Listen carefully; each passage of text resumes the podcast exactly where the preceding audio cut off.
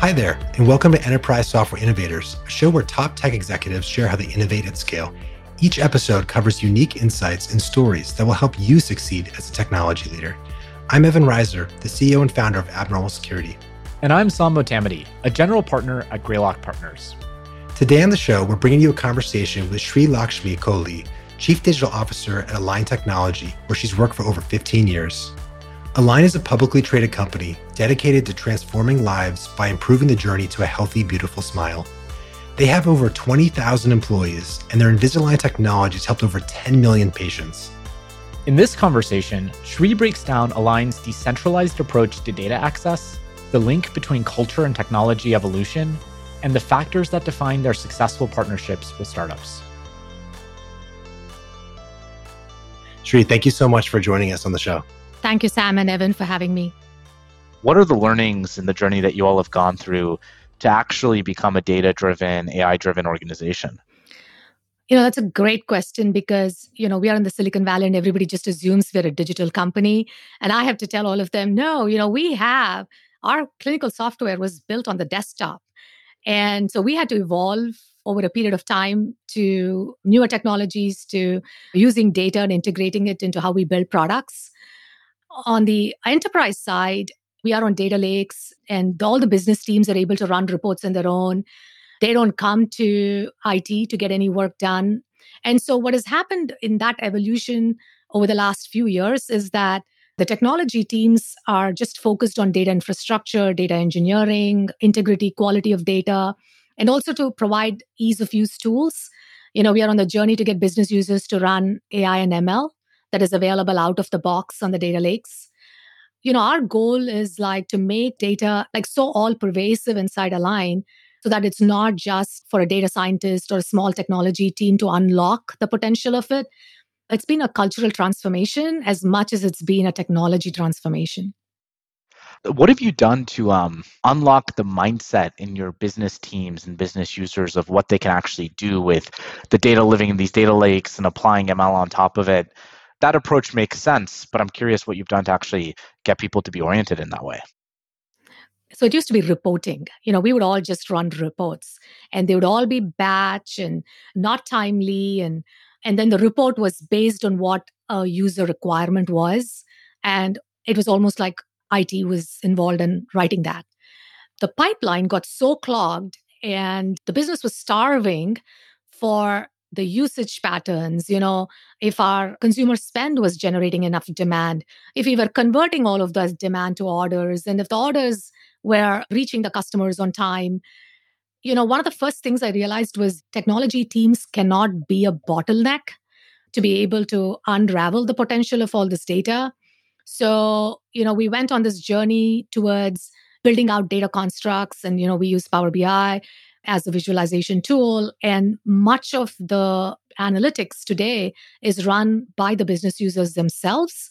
And the fact that you can drag and drop and visually analyze what the data provides versus standing in line for three months, arguing with everybody, you know, why your report is more important than the other, and getting it prioritized and escalating it, and then getting the data that is of little value you realize and then again you go back and stand in line.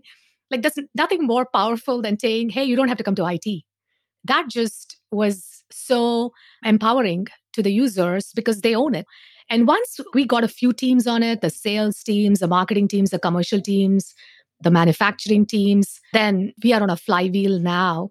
We've been showing how out of the box ai and ml can be used and you know you don't need to go to this data science team because I would rather use the data science team to focus on on the product and core clinical aspects.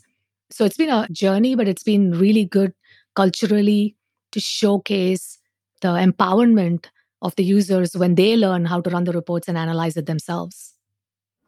How do you kind of encourage more autonomy and get teams to more focus on IT being a platform provider versus kind of like a, service organization? The first part of it is for everybody in the company to feel that it's everybody's data, that the data is available to anyone who wants to use it and make something actionable out of it. Because in the past, what used to happen was it was almost like, oh, that data is owned by the Salesforce team or the SAP team or the treatment planning team or the clinical team. And it's like, no, no, no, everybody owns all the data. That was a big leap of faith. So there were some foundational elements that we had to make sure that we took care of in terms of security and quality that we felt comfortable to be able to go speak up and say, hey, it's everybody's data. Here is what you have access to, and, and do whatever you want to do with it. Was there a specific moment where you were like, okay, we have to change things around here? Or was it more of a gradual shift? It was more a journey. Like I said, it was built out of frustrations. They would say, oh, go hire more people. And I'd be like, to do what? You know, you should be hiring people who can run your own analytics and inform you. Like making the teams understand that the focus of the technology teams is to get the right technology in place, to get the right foundations in place. You know, whether it's data or identity or our evolution to a DevSecOps model, breaking up the monolithic code into microservices, all of these have had technology evolutions, but much of it has also been cultural evolutions to say, you know, it's, as decentralized as possible in how we build out products. Can you maybe share like what are some of the unique applications of AI that you're using that might be kind of surprising to people that were, you know, not super familiar with your business? The selfie app that we use, we call it the Smile View. That's an AI model that takes your selfie, segments it. I mean, you're talking real, almost real time, and shows you what your smile could look like. That's a very individualized experience. We are using it in our treatment planning. You know, we understand what the doctor's treatment preferences are, how they would like to treat a patient. And so we are codifying that using AI to generate treatment plans that the doctors can then modify real time. And, you know, all of these used to take days. It was very helpful during COVID times, you know, for the patient to be able to take a picture of their teeth, send it to the doctor, and the doctor can say, you know, if the treatment is on track or not on track. Was a huge benefit. And also taking the consumer demand and the preferences of the consumer, sending them to the doctor who will help them through their choices across the value chain. There's just so much more room to keep improving. There's a narrative out there when we talk to entrepreneurs and product builders that they shouldn't actually go try to serve folks like Align because Align operates in a regulated industry like healthcare and therefore would be slow to move. And the experience you've had is quite the opposite. So, what's your take on that trope around healthcare being slow to move? For us, technology has been at the heart of everything we do. We're also helping the doctors transform their practices using digital tools. Something like a journey to deliver continuous innovation using like an agile DevSecOps model. So far, you know, we always think of healthcare and med devices like a waterfall you know you go through all these stage gates you get all these permissions and we can still continue to do agile and follow all of the privacy and regulatory requirements all over the world. And it's about the mindset shift that we need to make and it's not some external party that is preventing you from doing it. It's almost all the time internal. You know like i remember when we started the transition to go from waterfall to agile it was like oh my God, you know, we have all these gates that need physical form sign offs, and the access to production is like impossible for an engineer to get. And we've been able to get all that with all of the controls in place, right? Auditability, observability, feature based releases. And the commercial teams have figured out, you know, how do we commercialize all of these features versus this one big launch that was usually tied to an event. You know, you try to put all your releases. And now it's like we're releasing continuously, and the doctors like absolutely love it. Are there any things that you've done right that looking back has had like a disproportionate impact kind of driving this culture of innovation? You know, for us, technology is like the central nervous system of the company. And so as a technology team, we stay on top of current technology trends. You know, we actively engage with the startup community. We're breaking up monolithic desktop apps, you know, building out microservices, we understand the agility and the flexibility of the platform that it provides. We have fun hackathons. Experimentation is very much part of our culture. And, you know, when we fail an experiment, we treat it more like learning experiences so that we can continuously iterate on the idea or, you know, we just decide to abandon it, right? So I think that that entrepreneurial culture is very much alive at Align. Nobody has done what we're doing before. So it's not that there is a path for anyone to say, oh, yeah, it did not work in that company, so it's not going to work here. Everything we do is first for the whole industry. So I think it's important for us to keep at it and ensure that we are able to deliver for the doctors so that they can deliver for the patients. Sri, how is your innovation affecting the world around you and maybe raising the bar for what consumers expect in healthcare today? So the consumers are driving much of this experience, right? Like if I don't have an app today for a consumer, you have lost that consumer. Today's generation is not going to find the time to walk into a doctor's office to figure out options around a smile, right? I think the disruption from COVID accelerated the need for more of those tools. But I would say that the consumers of this generation are actually driving all of those experiences. What's kind of the takeaway for other CIOs, right? Is it that consumers are also likely kind of driving their markets forward and they need to think about how to adapt and react to that? Yeah, consumerization of everything is the norm these days. Even when we are building tools for doctors, doctors have been consumers. I mean, they use Amazon, they use Google, they understand what a slick user experience could look like. And so they're expecting the same from us. In the past, a B2B user experience was not as important as the feature sets you would deliver. But right now, the mobile experiences, both for the doctors and the patients, the enterprise experiences inside the practice, all of that ease of use is all naturally being expected just because of how everybody's a consumer of some well done tool. One of the things you mentioned earlier was creating an entrepreneurial culture. And I'm curious, what's the role of partnering with early stage technology companies in creating that culture? Very important. You know, from my perspective, the partnership is very symbiotic because we have very practical business and technology problems to solve. And the tech companies want to ensure that their products and roadmaps can solve for us. The relationships are very important to understand where the technology is moving as well. When you think about the earlier and newer technology companies that have been most successful in having an impact at Align, what were some of the shared characteristics they've had? And what hasn't been as effective? The most important or the only success criteria is being able to solve a problem that we have at Align, you know, versus trying to sell whatever your product was trying to do, right? Which may or may not be a problem for me. The starting point has always been that there is a core problem that needs to get solved, and it's solved beautifully by that solution. And then from there on, you just grow. That's really good advice. I guess when you think about how startups can drive innovation inside of a company, are there any myths that your peers might have that are holding them back from really taking advantage of startups? You know, I think one of the things is not to view the companies as merely sales calls or sales relationships or be afraid that if you pick up a phone from a startup, it's because they want to sell you something and you're forced to buy something. There is a lot of nervousness about having a very transactional relationship. And pretty much the first assumption going in is, oh my God, like they want to sell me something. Like I'm so done. I can't take any more. But I think if we were a lot more open minded and said, hey, in this area, like I have problems that need to get solved, you know, whether it's for security, whether it's for scalability, cloud engineering, uh, product engineering, data space. And then you say, if we had a good idea of the problem that needs to get solved, I think we'll be more open minded in the kind of in approaching startups or established partners to come in and, and help solve for us. What can startups be doing to kind of better contribute and partner with large enterprises? Putting yourself in our shoes is critical.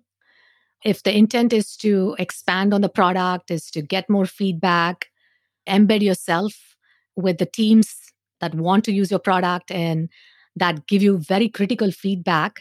So that's in the early stage. I think as the startups mature, this dilution of focus happens, both in terms of the feature set as well as in terms of relationships, right? You know, I'll pick monitoring as an example. We have so many tools with us right now. When they were all startups, it was a great partnership because they showed us a problem that they were going to solve. And we were so desperate because we have no inventory. Our systems needed to be up 24 by 7. And, you know, real time manufacturing is not easy by a stretch. Let's say over a five year period, all the tools have expanded in the feature set everyone is on overlapping each other and then I'm sure we are just now one of the many enterprises they serve. So they're not in front of us every day or every week telling us, hey, here are your new features. Here's how you should expand. So that personalized touch is gone. So now I'm sitting there and thinking, if somebody comes to me with one more tool, I am not signing up until you go rationalize those other tools that we already have. So, somewhere along the line, and I don't know what the right balance between scaling the startup and also keeping those relationships important, but I think it's very critical because what you're going to do is you're going to start losing all of the early adopters simply because it's overwhelming for the number of releases the teams are doing because everybody's on the continuous release model. Sri, one thing that's unique about you is you've been involved with some of the most important technology companies over very long time horizons. I know you spent a lot of time advising Salesforce and Starburst Data and other companies. Maybe talk about what the hallmarks of that symbiotic relationships have been with those companies. The consistent underlying theme of those long, lasting relationships have been that there is an equal interest on their side as well. You know, they're very, very interested in how we use their products. And if it's driving the value, they are not just looking at it from, oh, I've made this great deal with Align, but they're more interested in is my software generating enough value and more? And what should we be doing in the next releases in, in, in our roadmap to help customers like Align service the doctors and patients even better? You're always going to get an interest from our end, from the enterprise CIO, CDO end, right? Because all the businesses are moving fast and we are looking for partners who will fill the gaps that we have. And so, what's important from the other end is an equal understanding and an equal empathy and an equal want and the willingness to help all of the customers grow and get more ROI from the software they're selling. Those are wise words. So now Saam is going to kick off our lightning round of questions. What's the number one thing every new CIO, CDO should be thinking about when they join a new company?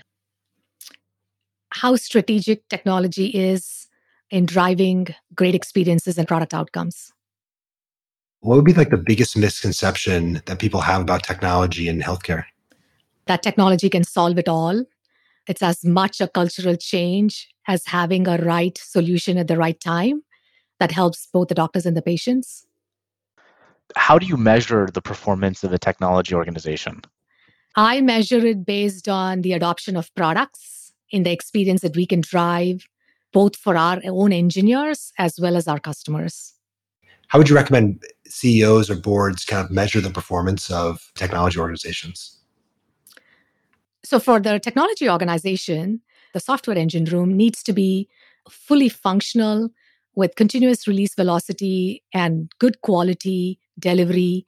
Once that engine room is on a good flywheel, you can develop as many features as you want. And if one feature works and the other feature doesn't work, it's fine because you're in this continuous delivery cycle and in this continuous feedback loop that would help get more experiments out the door.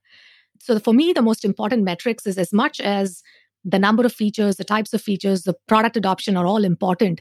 It's equally important for a technology organization to make sure that technology debt is continuously decreasing. You know, the short term design choices that we are making to help go to market faster, we come back and actually fix it. You know, the release velocity that we can provide by making sure that the engineers are productive is very important because at the end of the day, the engineers are a very constrained resource all around the world. So it's very important that there is enough engagement from them. The workplace is great, the productivity is great. So those metrics around engineer engagement and productivity are critical. Yeah, I think you're right. Like sometimes the speed of innovation kind of gets lost over just like, what are we doing? Definitely. Okay, next question. What is a book you've read that's had a big impact on your approach to leadership? One of the most relevant books I've read is uh, the book by Jeff Lawson on Ask Your Developers. In fact, I gave that to my CEO and he thoroughly enjoyed it. It shows how technology as a discipline is very critical to companies these days. Simple language, very easy to read, and very impactful.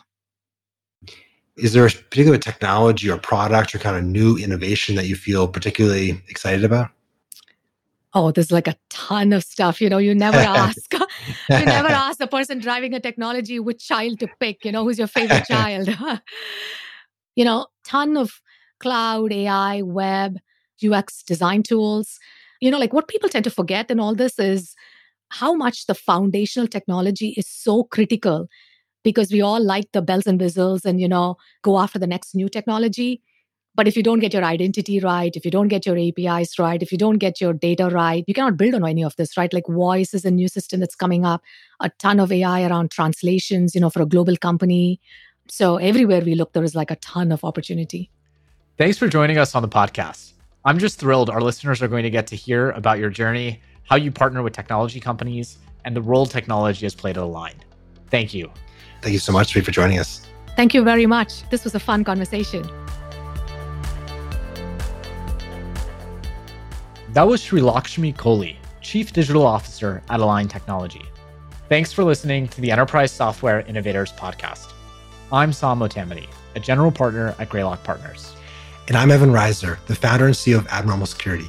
Be sure to subscribe so you never miss an episode. You can find more great lessons from tech leaders and other enterprise software experts at enterprisesoftware.blog.